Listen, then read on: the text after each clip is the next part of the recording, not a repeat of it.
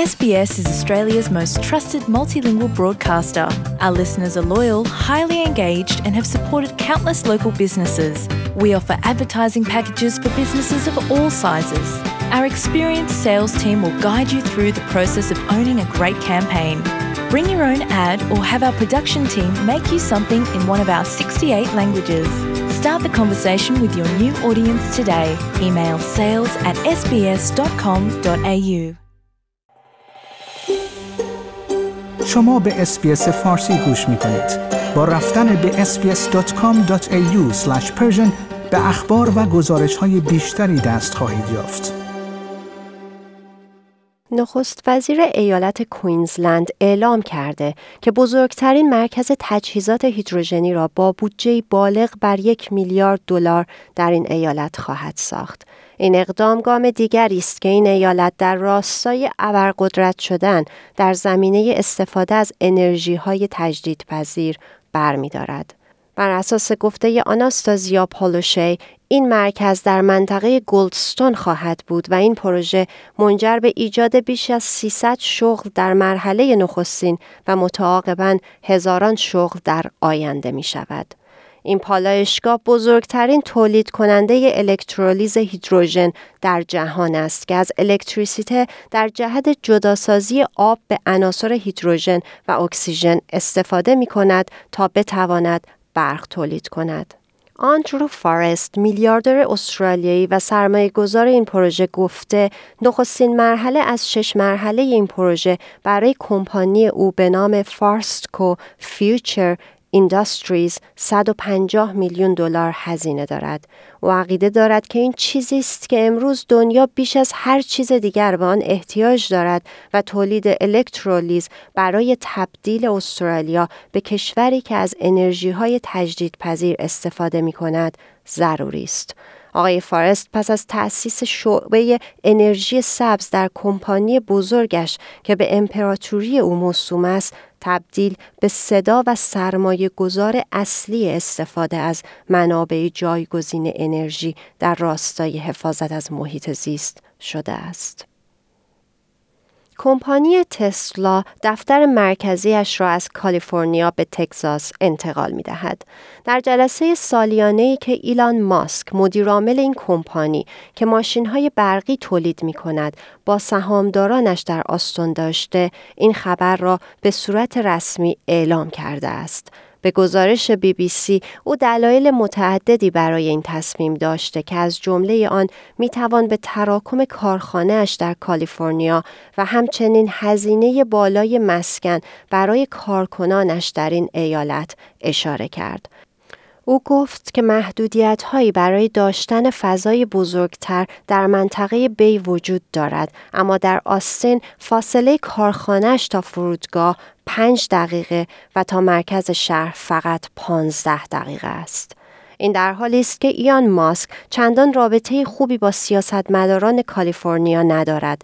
در ماه می سال گذشته از او خواسته شده بود تا به دلیل شیوع کرونا کارخانه اش را در این ایالت تعطیل کند و او برای اولین بار در توییتی گفته بود که تصمیم به انتقال دفتر مرکزیش به ایالت تگزاس دارد اما تا هفته گذشته این تصمیم را به صورت رسمی اعلام نکرده بود. یک کمپانی رباتیک ژاپنی ماسکی را اختراع کرده که می تواند گفته های افراد را به هشت زبان ترجمه کند. کمپانی دونات در سال 2014 کار خود را توسط عده‌ای از مهندسان و طراحان در یک گاراژ در شهر فوکوآکا آغاز کرد.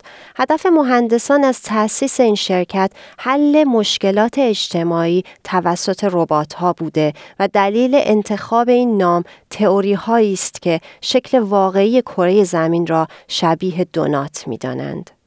این ماسک به گوشی هوشمند کاربران وصل می شود و می تواند جملاتشان را به هشت زبان ترجمه کند. این زبان ها شامل انگلیسی، چینی، فرانسه، کره اندونزیایی، اسپانیایی و ویتنامی است. این ماسک به اندازه ماسک های جراحی از افراد در مقابل ابتلا به کووید 19 محافظت می کند. به گزارش یورو نیوز قیمت این ماسک 35 یورو تخمین زده شده است.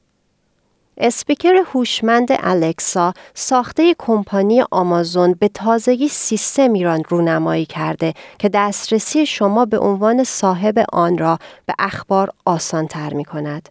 در واقع این اسپیکر در استرالیا به شما این امکان را می دهد که از طریق فرمان صوتی به اخبار روز دسترسی داشته باشید. شما همچنین می توانید یک خبرگزاری را به عنوان خبرگزاری برگزیده ایتان به روی دستگاه انتخاب کنید و تنها فرمانی که باید به او بدهید این است که بگویید الکسا اخبار را پخش کن. برای این کار شما باید اپ الکس را روی گوشی خود نصب کرده به قسمت تنظیمات رفته و خبرگزاری مورد نظر خود را پیدا و انتخاب کنید.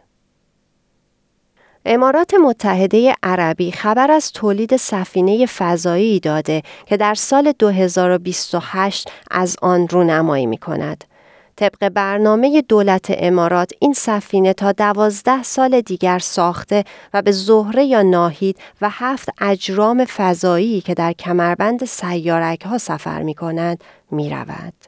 هفته گذشته شیخ محمد بن راشد معاون اول رئیس جمهور امارات و شیخ دوبی اعلام کرد که این سفینه فضایی در عواسط سال 2028 پروازی در ارتفاع کمبر فراز ناهید که دومین سیاره به ترتیب نزدیکی به خورشید می باشد خواهد داشت و در راه بازگشت به زمین. مدت زمانی نیز در اطراف این سیاره می چرخد تا اطلاعات بیشتری برای ساکنین زمین تهیه کند. این مأموریت قصد دارد در منطقه میان مریخ و مشتری که کمربند سیارک ها نامگذاری شده و در آن میلیون ها اجرام فضایی به شکل های عجیب به دور خورشید میچرخند کاوش کند. پیشتر آژانس های فضایی مانند ناسا پژوهش هایی در این منطقه انجام داده بودند اما امارات قصد دارد که از هفت عدد از آن سیارک ها عکس برداری کرده و نمونه ای از سطح یکی از آنها را نیز به زمین بیاورد.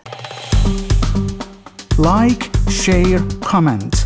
اسپیس فارسی را در فیسبوک دنبال کنید.